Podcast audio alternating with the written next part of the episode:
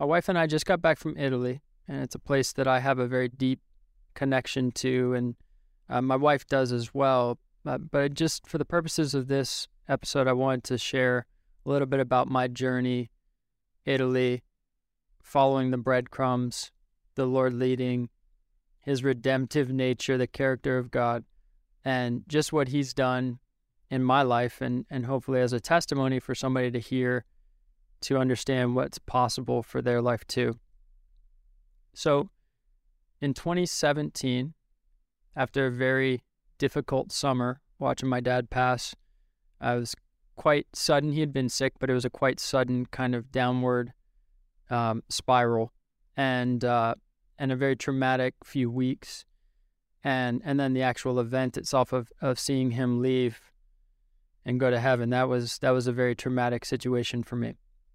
At the time, my wife and I were dating, and we were on the verge of breaking up and I, uh, uh, for a variety of reasons, that that can just be its own episode or or several uh, seasons worth of episodes. But we were on the verge of breaking up, and and my dad had just passed, and I was in honestly shock. Like I was just in this total shock state. Um, was also in a somewhat precarious state financially and in my identity, trying to figure out who I was, where I was going, and I'd been doing coaching for maybe a year or so at that point. Um, the entrepreneurial journey was still fresh, still new to me, and uh, and I was in the like early stages, I'd say earlier stages of a real deep spiritual awakening. So, um, one of the things that can happen when you get that kind of shock event in your life is everything that you think matters really just you start to see how little it matters. And you get to a real raw state. And i think religion can confuse people all of the swirl of what's right what's of god what's not of god. Uh, and those are not saying those are unhealthy questions to ask but you know you get into other people's opinions and all this other stuff. But when you're faced with life and death and you encounter death itself, and you realize you have nothing to lose. You get back to this place of rawness where you can almost just be in touch with what's super, super, super authentic to you. And for me, what was authentic to me at that point was I didn't have the money to do it. What was authentic to me was I'm going to Italy. And what transpired over the course of these next few weeks after my dad passed was uh, shortly after I'd sent out a message to some friends um, over email, kind of in that raw state again, saying, Hey, my dad had passed, and you know, I, I really believe God's going to use this in my life to change my trajectory and all these things. And I got a couple different responses from people. One person called me, by the way, whenever you hear somebody that you love, somebody near them, near to that person that you love has passed, don't hesitate to pick up the phone. Um, I'll never forget that person that called me. You know, I'd sent out a message to a bunch of different people. I think a lot of people are uncomfortable with grieving and death and loss, and there's nothing wrong with calling, even if you don't know what to say. Um, but I'd sent out a message and somebody else responded to me saying, "Oh, my, you know, my another good friend of mine said, "Oh, my brother passed. I'm so sorry to hear that my brother passed on Friday." And uh, and I didn't know what to say. So I go to a funeral for my friend's brother, a young man. Shortly after I'd watched my dad pass. This is the kind of state I was in. And then our so my friend whose brother passed, our other friend, we'd all lived together. Our other friend was getting married in Ireland. And so it was this kind of like loss. Oh my gosh, my other friend's grieving and lost. And then our friend is getting married, and there was this kind of high and low, all joined in, such as life. So we go to Ireland go to Ireland and then I go from there to Italy. And in Italy, I rented a car, drove around for five days or so. Again, this is 2017. So I'm Italy. I'm in Italy, driving around for five days or so aimlessly. I think I land in Rome and drive up through Tuscany. And my girlfriend at the time, now my wife, had sent me a couple Airbnbs. She said, Hey, this one looks cool. It's pretty inexpensive. This one looks beautiful. You should try this. So I actually I go to those different places and I stay for the evening. One of the places I ended up going, uh, the host, who is a bit older, more my mother's age, um, had asked if I wanted to go to dinner. So I say yes. I didn't really have anything else to do. I was only staying for one evening in that area. It's a small village called Paterno. And uh, she takes me out for dinner. We just kind of connect and I share a little bit about my journey. I'm in, again, this kind of raw state. She pays for the meal. It costs more than the Airbnb did. And I go on my way, never really thinking much more than, wow, that was really special. And I'm glad I did that. While I was in Italy in 2017, couple other things were happening, but it was just a time for me to process and kind of begin the journey grieving. So, fast forward, and now it's the beginning of 2018. So, four, five, six months later, I'm in prayer, just kind of quietly talking with God, having conversation with the Lord. And I hear him say to me, not audibly, but I hear him say to me in my mind, TJ, why don't you start making bread? And I didn't understand exactly what that means or why, but he said, you need to make bread to break bread because you need more community. So have something to offer them and invite them to join you around the table. So it was like, okay, that gave me purpose. I could see the value of it. I was being more isolated. I kind of always struggled with what other people might use the word as community, and it's not that I I don't enjoy friendship or other things, but I just kind of have um, a long history of just challenges around around that for a variety of reasons. So I've had maybe kind of select few friends and jumped in different circles, but the idea of community and just kind of doing life with a bunch of people that was sporadic throughout my life. It wasn't super common. And I think the Lord was like, hey, now more than ever, you need this. So I started making bread. I went on Amazon. I ordered a bread making kit, which was just essentially a cast iron bread pan and then some instructions. I made my first loaves of bread out of this New York apartment.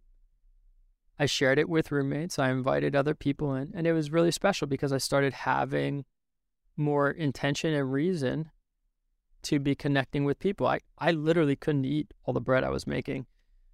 So it really did start to produce more community in my life. That was really special. That alone is worth sharing. But over the course of the next several months in 2018 now, I start having some desire and people are kind of confused around the word desire because they think like every desire is bad or they've been told that. Desire, if you break it down, means de sire, of Father. So true, pure desires are of the Father. Now, not every desire is of the Father.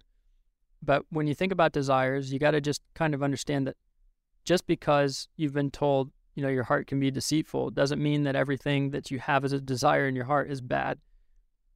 Now, when there are things that are made pure, whole, and righteous, those desires can be good. And in fact, I believe desires started as good, right? If you go back to the garden, God's original design, things start as good and then the enemy perverted them, twisted. So true desires can become twisted and can lead us into perversion of truth. I could go on for that, probably another few seasons of a, of a podcast as well. But I had this desire to go back to Italy. Now, that's not shocking. Italy is beautiful, great place to be. There were a few things happening, though, in my heart at the time. Again, 2018. And I'm starting to kind of connect with my identity. Now, identity means how you see yourself. We talk about this in boot camp and when I'm working with people one on one. The core change that we need for sustaining anything is a change to our identity, how we see ourselves. So, if you want to become a marathon runner, you have to start to see yourself as a runner, especially if you've never run before.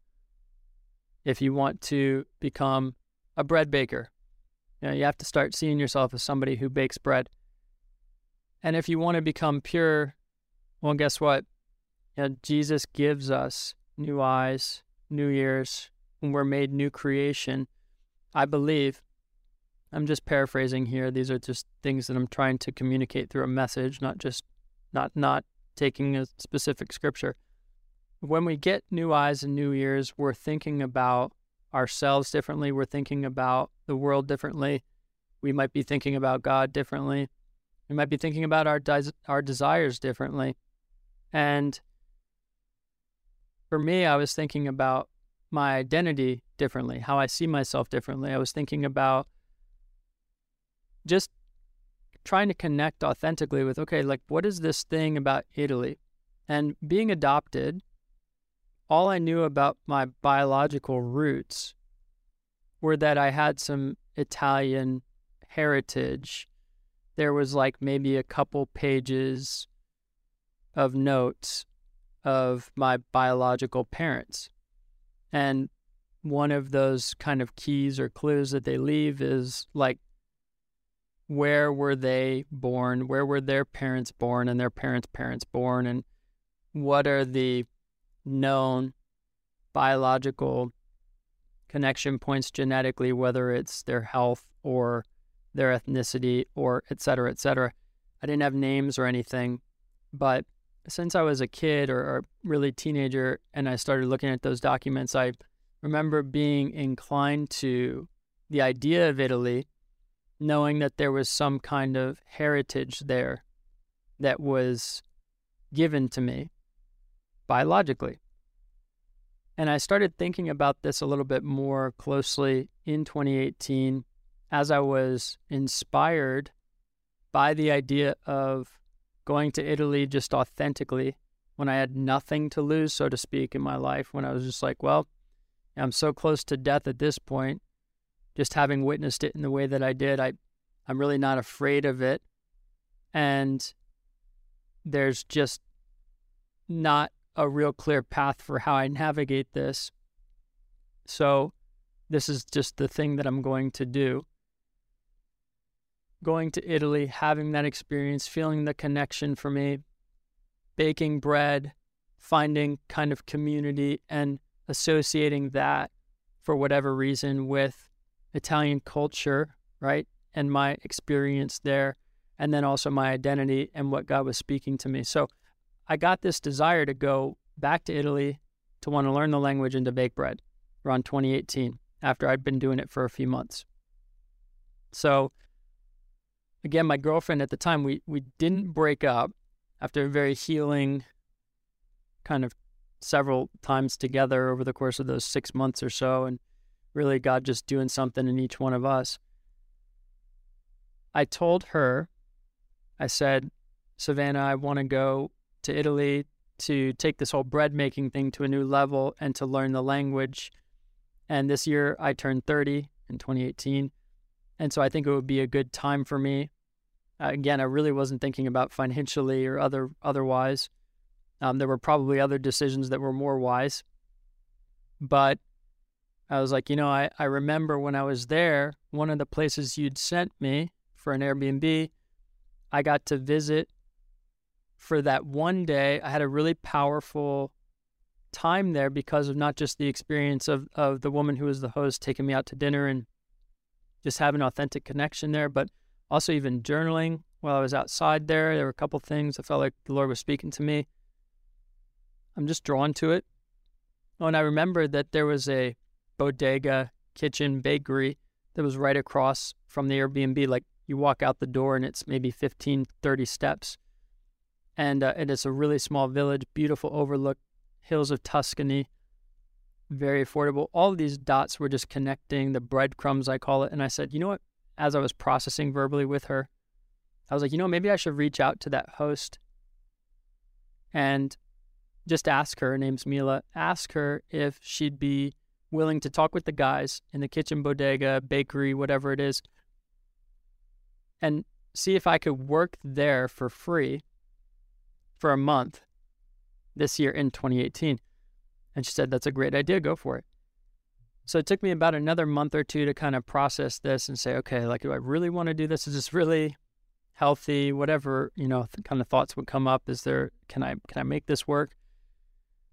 And I went back and forth with the host, Mila, and she said, okay. And she didn't understand at first. She was like, you want them to, you want to just come like work for free? Like, this doesn't, you know, I don't think they can pay you. I was like, no, tell them that I'll teach them English and they can just teach me what they know. Long story shorter, I was supposed to go in September. They were taking time off. They're very hard workers. When they take time off, they take it seriously. And so I said, okay, well, how about I just do November? Oh, that's that's going to work out well. I turned 30 in November. That's going to be a great time. She talked with them. She got back to me. I agreed. I ended up going out for that month in 2018, November, the month I turned 30. So, you know, 2017, my dad had passed. I went out for five days, ended up staying at this place one night. It was memorable to me. 2018, I get this impression from God while I'm praying. And I'm not like on my knees with my hands folded here, right? It's it's a conversation with the Lord I'm just having throughout my day in prayer constantly. And I felt like he led me to bread baking for more community. I get inspired, start connecting all these dots, thinking about my identity differently as God's being a uh, a work in my life as He's transforming me by the renewing of my mind, thinking about things differently, including who I am, where I'm from, things that connect with me authentically, and uh, and it leads all back to this whole thing in Italy. So I go out there November 2018. I'm out in Italy, in Europe for probably six weeks or so, in Italy for about five, four or five weeks. And I end up having this incredible journey. And before I go, the Lord says to me, This is going to be a father healing journey. And I had no idea what that meant. I mean, you can get the idea from what it from from the words, but I didn't know like, okay, Lord, like what does that actually mean? And I'm thinking at the time, kind of on the entrepreneur journey, I'm like, gosh, how do I make this productive? Should I like film this? Should I do this or do that? And that's like not what's on the Lord's mind. He cares about me, my healing journey, my heart being healthy, and um, and really, I think just kind of instilling something in me that I'd wanted for so long but didn't have words for. So I go out there to this. It's not even, there's cities, towns, and villages. It's not even a town, it's a village called Paterno, rural countryside, Tuscany. And there's a series of events that take place that kind of reveal more to me about why I'm there and what God was doing. And I'll just try and share them as best I can in a succinct way. But these are the breadcrumbs that help me see that God was not just with me, but He was doing something for me. And it's a very overwhelming feeling when you realize how deser- how undeserving you are, yet how faithful and loving God is to you. And that's what was going on for me is like I was realizing all of this, for lack of better words, sin and dysfunction in my life and how I didn't really deserve what God had given me in Jesus Christ, but in in in also just kind of like things in my life. And then I was also reconciling a lot of loss and how to navigate that. And God was like just trying to help me see that He was with me through this trip and this father healing journey, as, as He told me. So I get out there and I don't know what to expect, but I show up kind of the first day or so, and Mila greets me, and I'm there and I'm, I'm getting settled in. The next morning, I go into the kitchen to uh, to step into the unknown. And it was very exciting for me. It must have been like 4 or 5 a.m. and I kind of knock on the door, and the the the sound of these large kind of old wooden doors creaks open, and I see a. Uh, I, the first thing I see is this silver tray with an espresso and a, a croissant, and uh, which is French, not Italian, but um, Leonardo is standing there holding this silver tray for me. And he says, TJ, we've been waiting for you. And he had this uh, breakfast and coffee waiting for me. And these guys, man, they're welcoming a total stranger into their day to day living, their work. And the first thing they do is greet me, welcome me with hospitality, and make me feel like I'm a million bucks. And I just have this big smile on my face. And I walk in and I say thank you and and I, I turn to my right and I see another guy pulling dough out of this big vat and just tossing it on the table and rolling it out and uh, just getting all of the bread prepared to go in this wood fired oven. And I'm thinking to myself, this is heaven. This is incredible.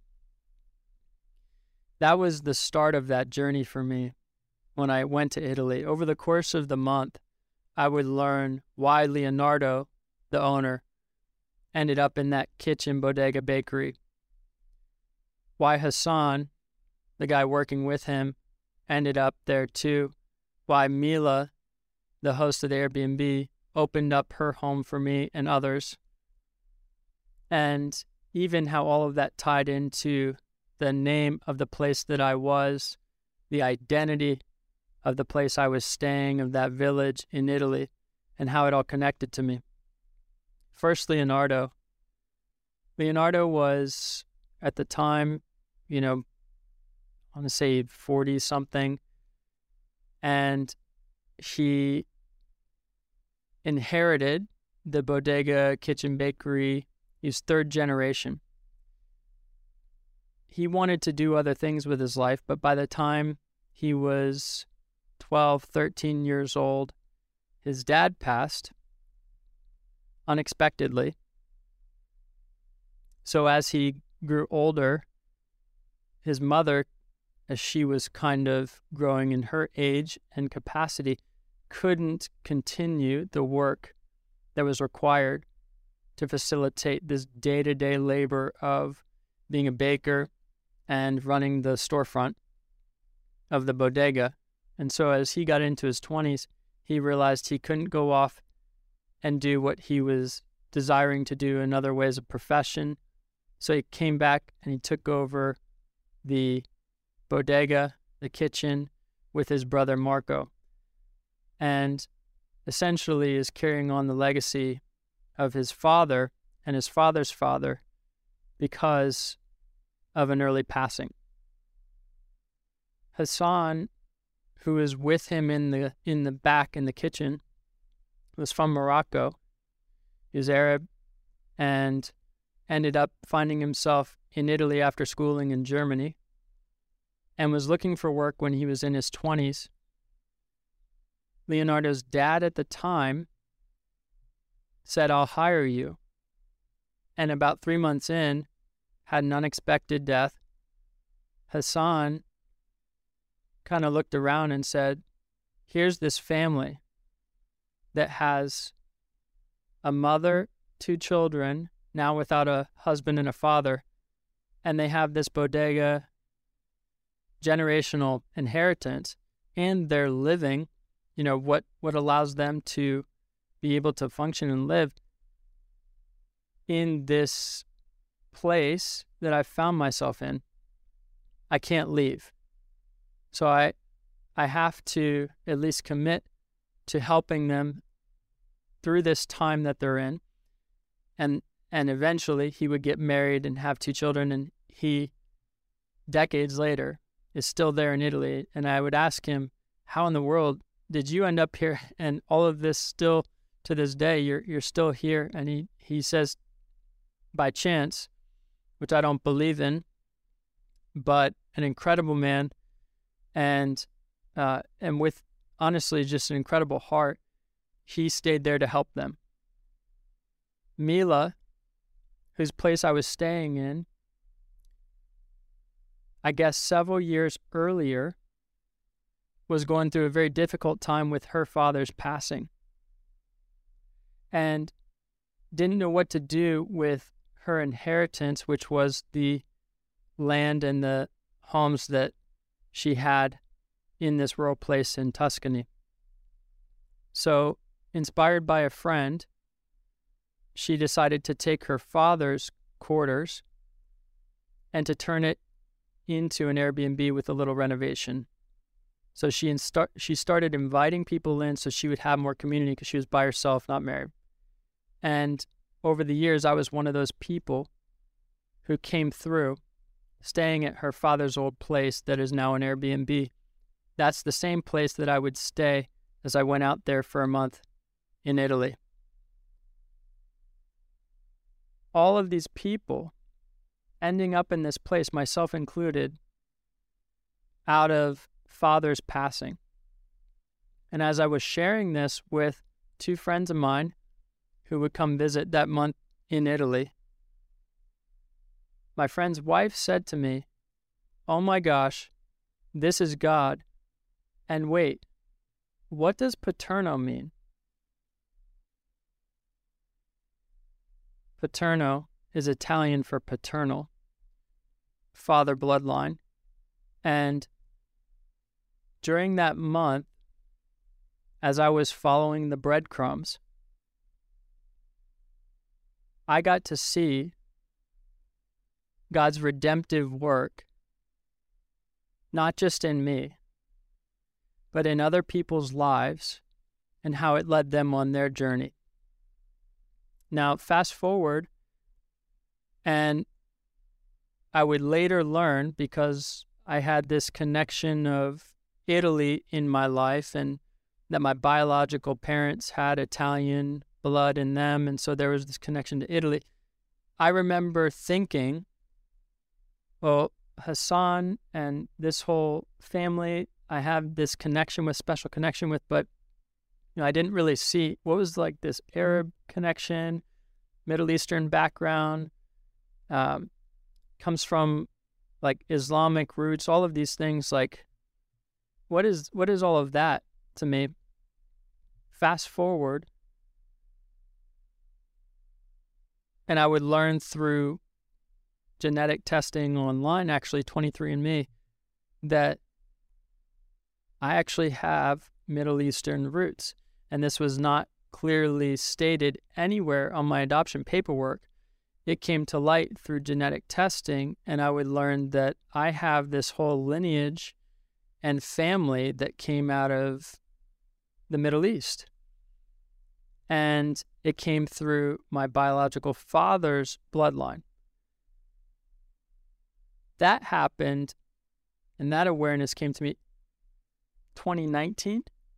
So, God's orchestration of all of these things and the convergence of my past, other people's realities, His redemptive work, the connection in our stories, to the identity of the location of the village in Italy.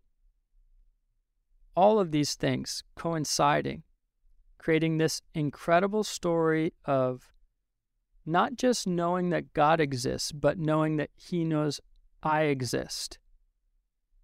And connecting all of these people and bringing hope and bringing life to areas of our life where we have experienced loss and death. That connection for me, being led by the Lord during that time in Italy, was my father healing journey. And I only share all this to say there's a powerful testimony in knowing that loss is not the end of the story. So if you're listening and you've experienced loss in your life, and if you haven't, you will, because it's a part of life. It's important to know that not only God exists, but He knows you exist, and loss is not the end of the story. We know that through the testimony of Jesus. We know that when He died on the cross, He was buried and then rose again from death to life. And we know He's living. The testimony of His life in my life is shown through an example of loss in my life bringing more life, loss in my life bringing other people's lives into my life. And I believe there's something powerful to be said in that. So I hope that that's encouraging for you. And if anything, I hope that that really, that story, I hope that that really just gives God more glory. There's so much more to it, but I wanted to succinctly, as best I could, offer really what I believe is the testimony of his faithfulness throughout difficulty. Keep seeking him, keep letting him lead. Loss is not the end of the story. Thanks so much for listening. Please go ahead and share this with somebody that comes to mind. I appreciate you.